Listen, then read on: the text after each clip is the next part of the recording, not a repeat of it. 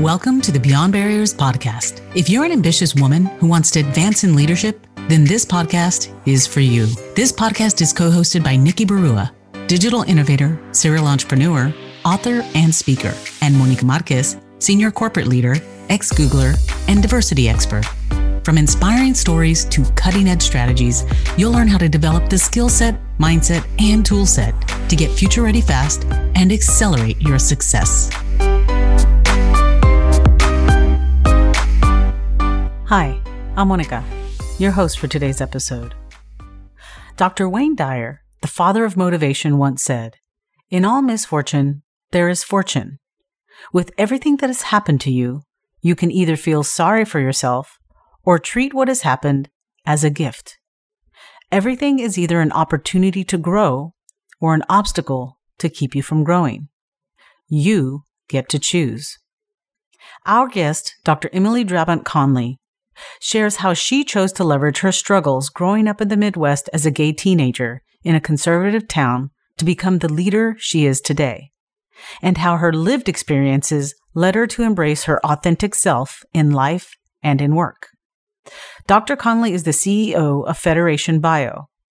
Prior to her current role, she spent over a decade at 23andMe, where she helped scale the company from 30 employees into the world's leading platform for genetic driven drug discovery. As vice president of business development at 23andMe, she architect visionary partnerships across pharma and biotech. Dr. Conley currently serves on the boards of Federation Bio, TMRW, Medrio, and formerly served on the boards of Lesbians Who Tech and the UCSF Alliance Health Project. In this episode, Dr. Conley shares how to move forward through fear, why it's important to believe in yourself as a leader, and why you should always hire people smarter than you. Visit iambeyondbarriers.com where you'll find show notes and links to all the resources in this episode, including the best way to get in touch with Dr. Conley.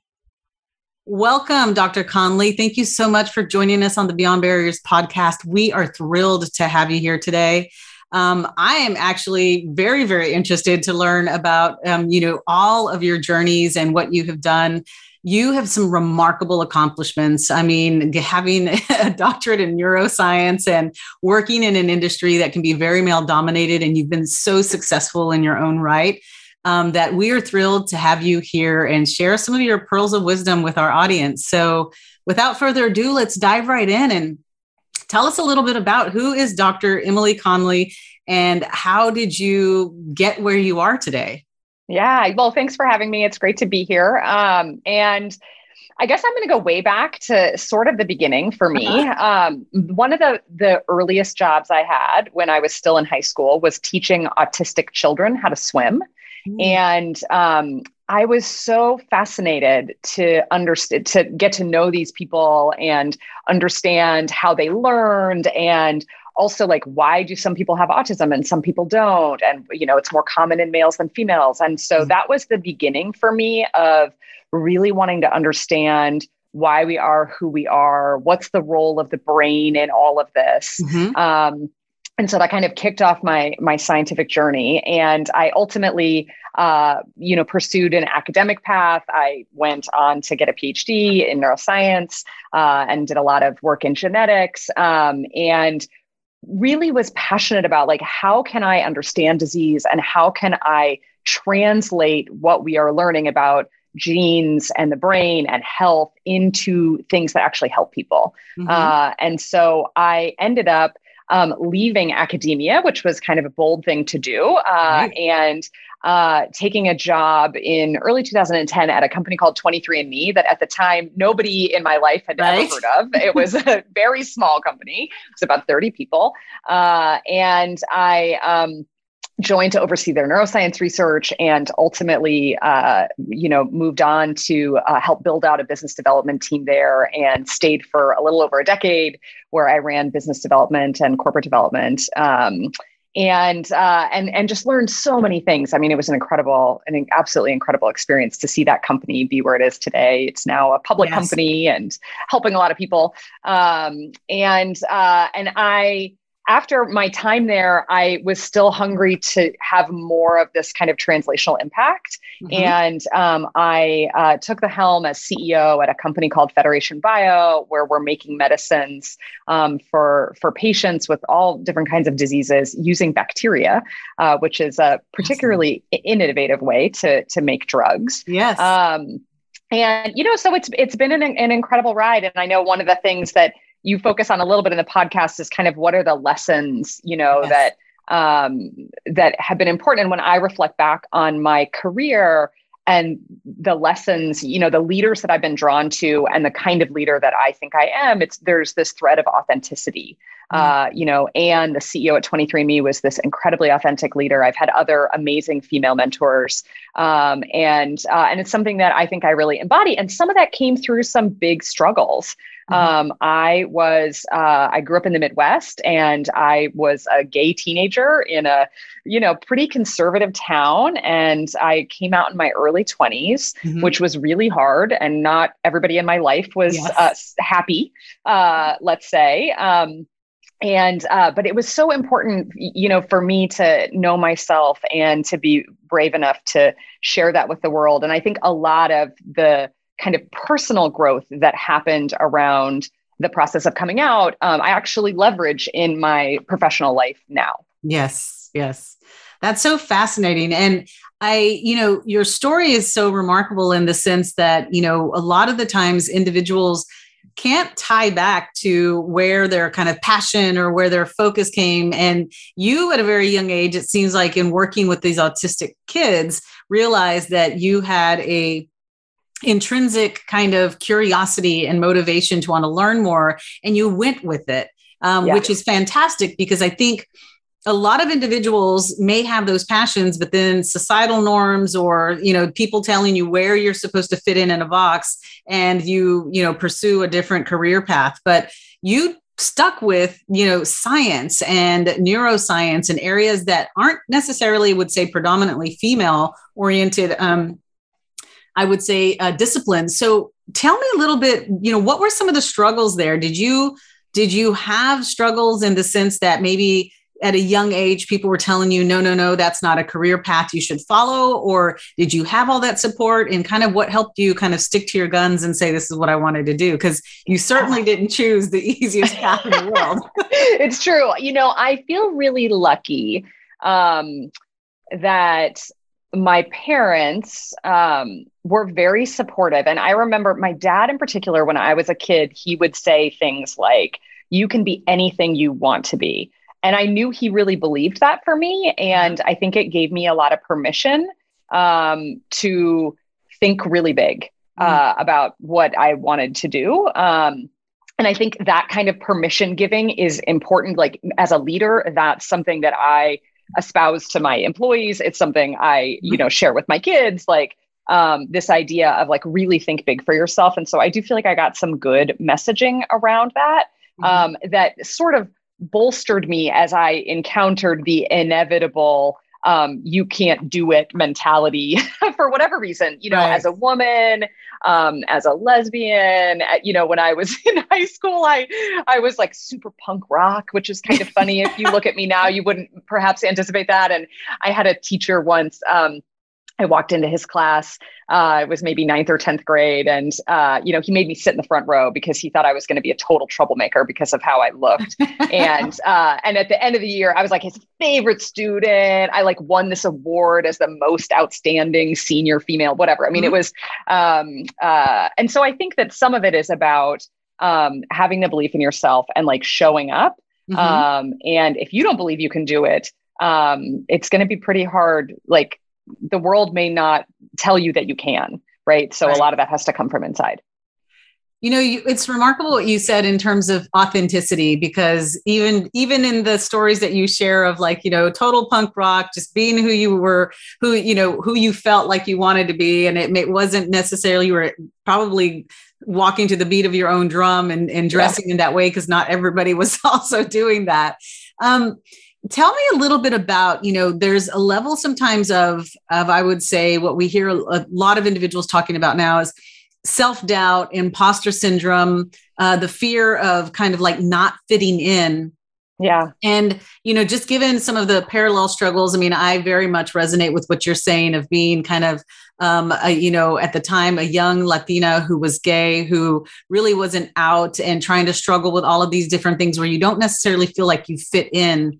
And sometimes that lack of that sense of belonging does kind of like shoot the the the self-doubt up quite yeah. a bit. So how did you get past that and even to this day do you still struggle with some of those things and and how do you kind of move forward through the fear? Yeah, it is a really good question. And yes, I mean I think those those thoughts are there, right? I'm a first time CEO, so I, you know, mm-hmm. when I took this job, I thought, oh my gosh, can I do it? Uh, you uh-huh. know, I uh-huh. had moments of thinking, like, do they really know, like, that who they've hired? Uh-huh. Um, and uh, uh, and so, but I think it's really normal. And uh, luckily, those um, voices, uh, there's like an uh, there's another voice in there that's like, you got this, you're doing great, you ask for help, like, you know. Yes. And I've developed that over time, and I think. Um, one of the things that we don't talk about enough in the corporate world when we think about especially as women and we think about getting ahead we really silo it like what are your technical skills what's yes. the experience on your cv like that there's so much focus and when i think about the success i've had like an equal if not majority of that success has been attributed to a lot of personal work that I've done outside of what's happened in my day to day job. Mm-hmm. So I've done a lot of growing um, through lots of different ways. Uh, that and that footwork has been really important um, in kind of calming those voices of self doubt and um, you know developing a lot of the the skills that you need as a leader in terms of like how to manage difficult conversations and how to bring in the expertise that you need or how to you know make sure that you're hiring the right mix of folks like a lot of the skills there are things that came through me like doing work around coming out or mm-hmm. you know um, other kind of uh, personal work therapy work all that stuff like we don't talk about it and it's kind of taboo but it's right. actually so essential to being a good leader mm, that's so insightful and wanting to talk a little bit about um, what you were you were kind of talking alluding to in working through making huge transitions and decisions. So one of the things that, you know, we work with a lot of women is trying to help them be more decisive. And you've had a lot of transitions in your career and in life, like, you know, deciding to finally say, okay, I'm going to come out or yeah. deciding that I'm going to leave academia and go into the corporate world. How did you weigh those, you know, the risk kind of reward kind of, yeah. you know, what what is the thought process you go through when you are making a big decision? Yeah, I think with some of those really big ones, um, an important flag is discomfort, like mm-hmm. profound, profound discomfort. Uh-huh. Where when I was in academia, I sort of realized like, I'm not happy. This isn't. Mm-hmm. And so that was the gateway through which it was like, okay, this isn't working. I'm unhappy. I'm uncomfortable. Something isn't fitting here. Mm-hmm. So I mm-hmm. have to be awake enough to notice that stuff. And then to kind of be curious about it, like, okay, well, I know, you know, my plan was that I was going to be an academic professor. That was the plan that I was on.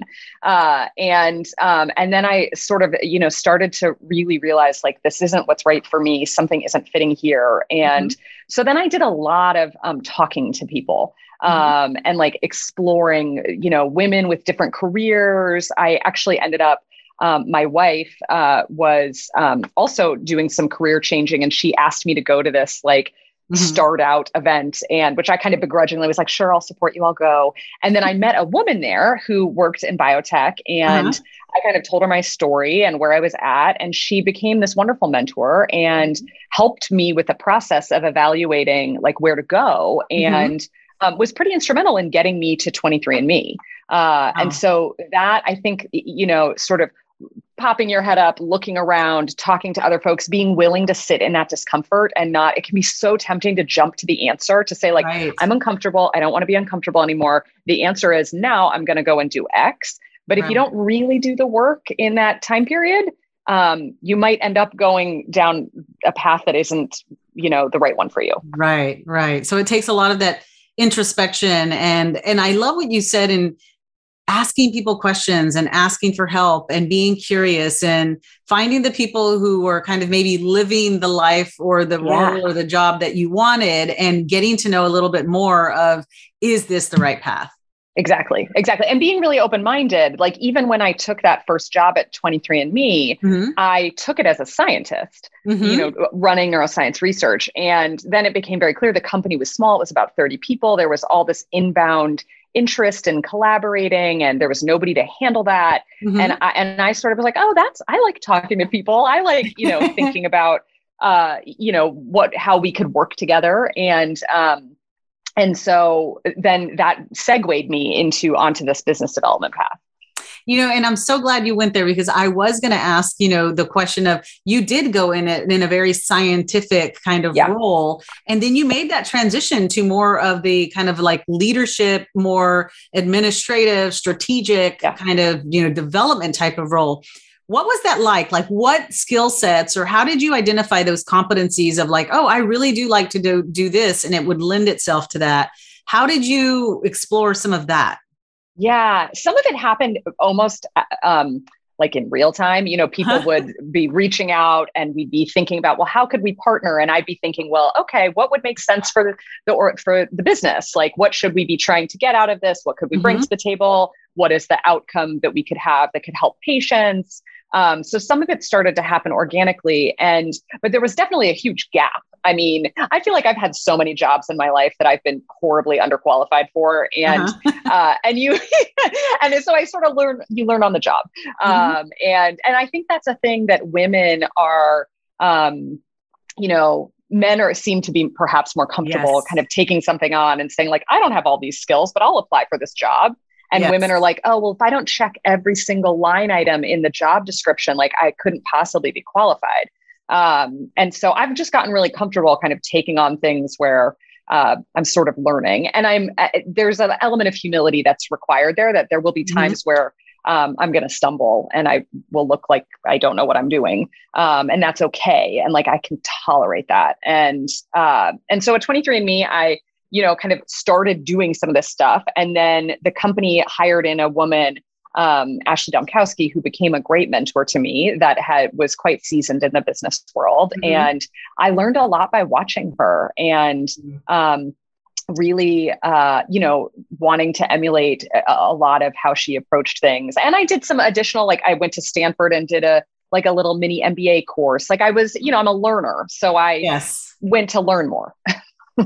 I love that you said that because I really do believe that in this age of digital disruption, things constantly changing. I mean, there's a scary statistic out there that the skill set, the shelf life of skills is only 18 months.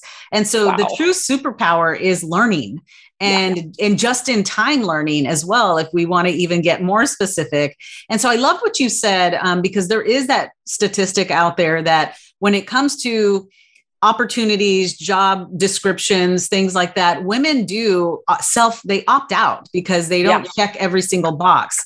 And, um, you know, I think the statistics like 86% of men, if they check off two things, they'll still throw their name in the hat and figure out the rest. Um, but tell me a little bit about how did you when you said, okay, I'm only checking four or five things off this list and I'm still going to put my name in the hat and I'm still going to take the CEO job or this business development job. I'll figure out the rest on the way there. What does that mean when you say I'll figure it figure it out? Like is it like you said, you know, more studies or is it just kind of like take it day by day? A mix of things. Um, I mean, as CEO, a lot of it is like having a lot of really smart people around me. So always, mm-hmm. like, always trying to hire people that are smarter than me. That's like the, the number one criteria is like bringing in people that know more about things that I don't know about. That's what right. I need. Right. Um, and again, that sort of ties back to, I think, some level of teachability and not you know i think we sometimes get coached as women that we need to be confident yeah. and that that means that we need to know everything and i don't think i actually think what it means is that we need to know what we know and know what we don't know mm-hmm. um, and that it's really okay to not know things and um, it's been really satisfying with the team that i have here that I think people love this style of leadership because they get very empowered. Like when I bring in someone, you know, my head of regulatory, uh-huh. um, you know, it's an area that she is by far, uh, you know, more expert than I am, and so she really gets to own that space, mm-hmm. and um, which is satisfying for her. And it's great because it means I've now brought in someone that can teach me things that can effectively do the job. Mm-hmm. Um, so I, I, I sort of thinking of like I have this strategy of like building out the team where it's like thinking about what are all the gaps I have, what are the gaps we have as a team, and then mm-hmm. bringing mm-hmm. in people with that skill and not being threatened that it somehow means that I'm not a good enough leader or a good enough CEO to have people that are smarter than me. Like it's actually totally the opposite. It means that like we've got a really thriving group and we can achieve really great things. That is so insightful because I think some of the key things you were saying that it's okay to not know everything.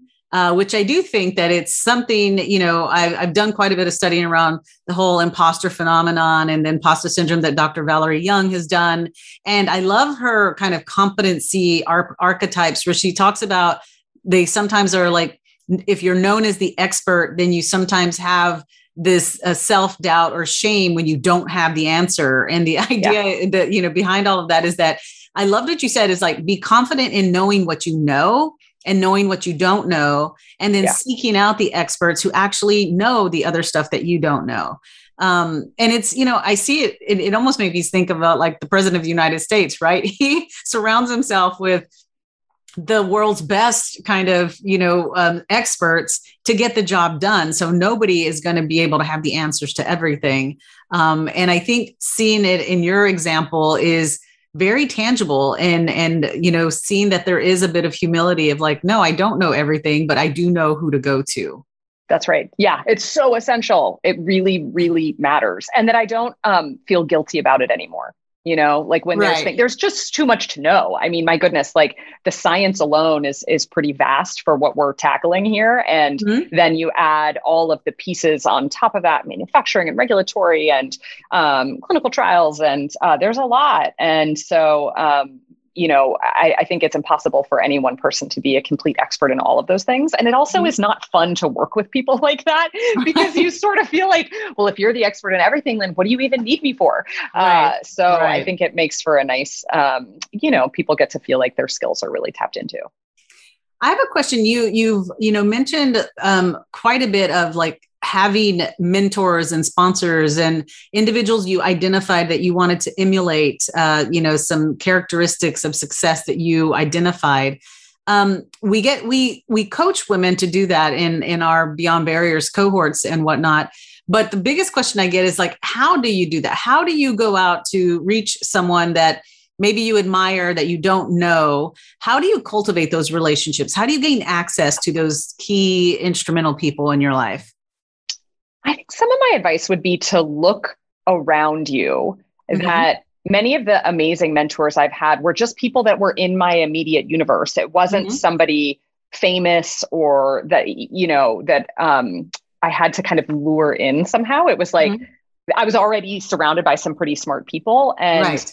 Uh, and I think sometimes we get tripped up in the asking, like, what if I ask them to be my mentor and yes. they say no? But it's not so much, it's like, just start emailing them. Uh, like it's whoever answers the phone, like that person is mentoring you, right? Yes. So it doesn't have to be so formal. And as you build a relationship with someone, like I, I, the people that have mentored me, I don't think they, I never asked them to be my mentor. Mm-hmm. Um, and so it was a much more kind of informal thing that I would sort. And I think they got something out of it because um, it was nice for them to share their experience and they saw me growing uh, which was cool. And so I think, yeah, my main advice is like look in your immediate for a person that's one or two steps ahead of you. It doesn't have to be so dramatic and it doesn't have to be mm-hmm. so formal that they sort of feel like, oh, I can't take on having a mentee right now. I've got this full time job. Instead, it's like, hey, could we go for a walk? And then after that walk, hey, could we get a coffee? You know, it's like yeah, yeah. more simple. I love that. And I love the idea of, like you said, someone who may be just a few steps ahead of you um, because I feel like maybe the advice they'll give you is a little bit more tangible than someone who is 10 years your senior yeah. and then they like you know forget some of the the smaller steps that they took to get there um, and and sometimes we forget that and we think that it needs to be someone who's like already climbed mount everest Um, but really, those around you who may be just a few steps ahead of you are the ones that you can learn from the most. I think that's powerful. Yeah. Agreed. And to also that the, I think that that mentor relationship, like some of that happens through one on one conversation. But for me, some of it also happened just through observation. Like I mm-hmm. watched those women and I watched like how do they talk to investors? How do they run pitch meetings? How do how do they communicate? And mm-hmm. I learned from watching them. And so that's part of it too. What if you could pinpoint the invisible ceilings limiting your success? Imagine having clarity on your strengths and barriers so you can take action and gain unstoppable momentum to advance as a future ready leader. Well, that's exactly what the Beyond Barriers quiz will help you discover. You'll get your personalized score based on the 25 essential elements proven to accelerate success in the digital age, so you can understand what's holding you back and where to focus your efforts. The Beyond Barriers quiz is completely free and takes just a few minutes. Go to iambeyondbarriers.com slash quiz and take the quiz today. So changing gears a little bit, you you know come from a science background, and you know you were talking a little bit about you know setbacks and failures, and that is one thing that we see a lot of women struggling with of like you know just failure or the fear of failure so they end up kind of missing or you know passing on opportunities because of that fear that they might fail and so what is your two cents on failure and dealing with failure. How do you view it?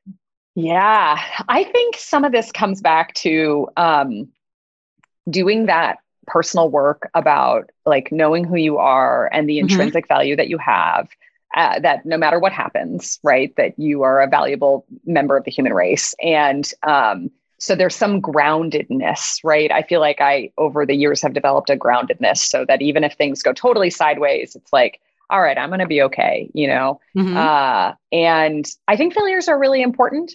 Um, and the way, uh, the way that we react to them matters a lot, right? It's like mm-hmm. something yes. bad can happen and we can then layer a bunch of bad feelings on top of it. And now we're suffering because there was like the primary bad thing that happened. And then all of our like self-flagellation and interpretation that's like another layer. Mm-hmm. and so the main goal for me is like getting that other layer off. Like the bad stuff you know things aren't always i mean i work in an industry in drug development like it's plagued by failures. It's just part of doing science. Like we have a lot to learn. And right. um and so when those things happen, if I can bring that groundedness and steadiness that for me has come through a lot of development I've done outside of my corporate job, mm-hmm. I can bring that groundedness and say, like, okay, like I I fundamentally believe in a world where like I'm gonna be okay, things are mm-hmm. gonna be okay, I have mm-hmm. value, like those things that are steadying in mm-hmm. those times of failure and then using them this is the humility teachability piece of like okay what can i you know anytime something happens mm-hmm. i need to look at what my part is in it mm-hmm. um, like i have an employee that is wants to leave the organization what's our part what could we have done better that right. should always be the question every mm-hmm. time like what can i learn from this what's my part in it and then I can use that to grow and do the next one better. And when you take that kind of learning approach, the failures don't seem as overwhelming because mm-hmm. it's kind of all on the journey of growth. Right. I love that sense of accountability that you just pointed out in terms of what could I have done better? What could we have done better um, in order to mitigate the failure in the future? Um, but the other piece is you equating failure to learning like you know we fail a lot but it's because we have a lot of learning to do and you learn yeah. through that failure and i think that is e- extremely critical to keep reminding ourselves to do a bit of a word association of you know failure and learning are hand in hand um, and it and it fosters growth and so I, I really appreciate you aligning that Absolutely. I have one more question for you that isn't necessarily on our prep doc, but I'm just fascinated by um, your background in neuroscience and then the whole 23andMe and working in diversity, equity, and inclusion. And I found it to be phenomenal in that, you know, the 23andMe were people doing their genetic testing and getting results and finding out stuff about their, you know, genetics and even ancestry and things like that, that opened up people's frames of reference around, you know, even like, you know, ethnicity and different things like that. Did you see you or or see anything on how some of that impacted or maybe opened up conversations around diversity, equity, and inclusion? Definitely. A hu- I mean, this was one of the really cool things about being at 23andMe in this kind of pivotal time where genetics was just starting to yes. um, come on the scene in popular culture. Uh-huh. And uh, and people were taking the 23andMe test and learning more about their ancestry, and often finding surprises that yes. they found out they had some unexpected ancestry they didn't know about. Um, and 23andMe actually did this very cool ad campaign. Um, that was called uh, like 99% human because all yes. all of us were over 99% genetically identical, like literally exactly the same, because most mm-hmm. of your DNA is about what makes you a human and not a bumblebee or a banana. And those things have DNA too. So most uh-huh. of your uh-huh. DNA is about like building a human eyeball or a heart.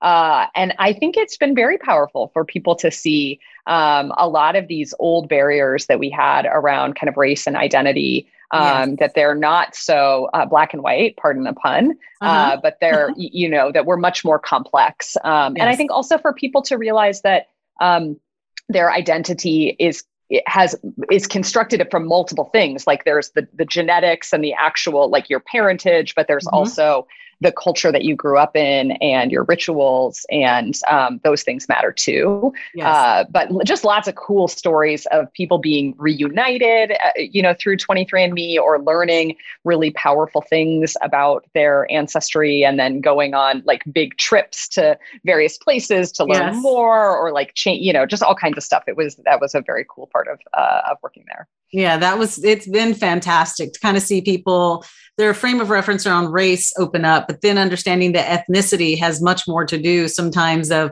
how you identify and belong. Um, i felt like just you know it was an amazing you know turning point in science that you know you never would have thought would have opened up conversations in a very sensitive topic like diversity equity and inclusion so uh, you know when i heard and i learned more about you i'm like oh my god this is fascinating because i yeah. never you know I have a bachelor's in biology because I thought I was going to go down the the doctor track, the medical track, and then like you, you know, exposed to so many other things because there was a, a narrow kind of like uh, frame of reference of what success meant to my family coming from a small town you know doctor or lawyer is what you needed to be and then you get into college and you realize there's so much more. Um, but i was just fascinated by your background and still am fascinated by all the things that you've accomplished with your with your you know background as well as kind of crossing over and leveraging you know your competencies in that way. So i want to thank you for all of the time that you have graced beyond barriers in our podcast. And i'm sure that our audiences are going to be their their interest has been piqued. And they'll likely want to follow you or just kind of understand how could they get in contact with you. What's the best way? Is it linkedin? Is it you know do you have blogs? What is it that you you would want people to do to follow you on? Yeah, it's probably a place where I could do better. Um, LinkedIn is a great place to find me. Uh, uh-huh. Emily Conley um, on LinkedIn. Um, I have a Twitter account, but I um, am mostly just a, a, lurker on Twitter. I don't actually do much tweeting. Uh, but so those are two places uh, places to find me. Fantastic. So last final words, you know, words of wisdom or just parting kind of uh, comments that you would like to leave our audience? Yeah, I mean, do your work um, and prioritize uh, prioritize the time and the energy that it takes to do that outside of your job, whether that's exercise, meditation, whatever that is mm. um, for you. Like, make that time and instead of feeling guilty about taking that time, know that that is actually contributing to your success in your job. Mm, that is fantastic. Yes, re energizing yourself in any way that you can and being unapologetic. I love that, yeah. Dr. Conley. Thanks again for your time, and we um, hope to stay connected. Thank you. Thank you for listening to the Beyond Barriers podcast. There are thousands of podcasts out there, and we are so grateful that you've chosen to listen to ours. If you enjoyed the show, please leave us a rating and tell a friend about it and subscribe to get new episodes every Monday, Wednesday, and Friday. Visit iambeyondbarriers.com where you'll find show notes, links, and the best way to connect with our guests. See you next episode.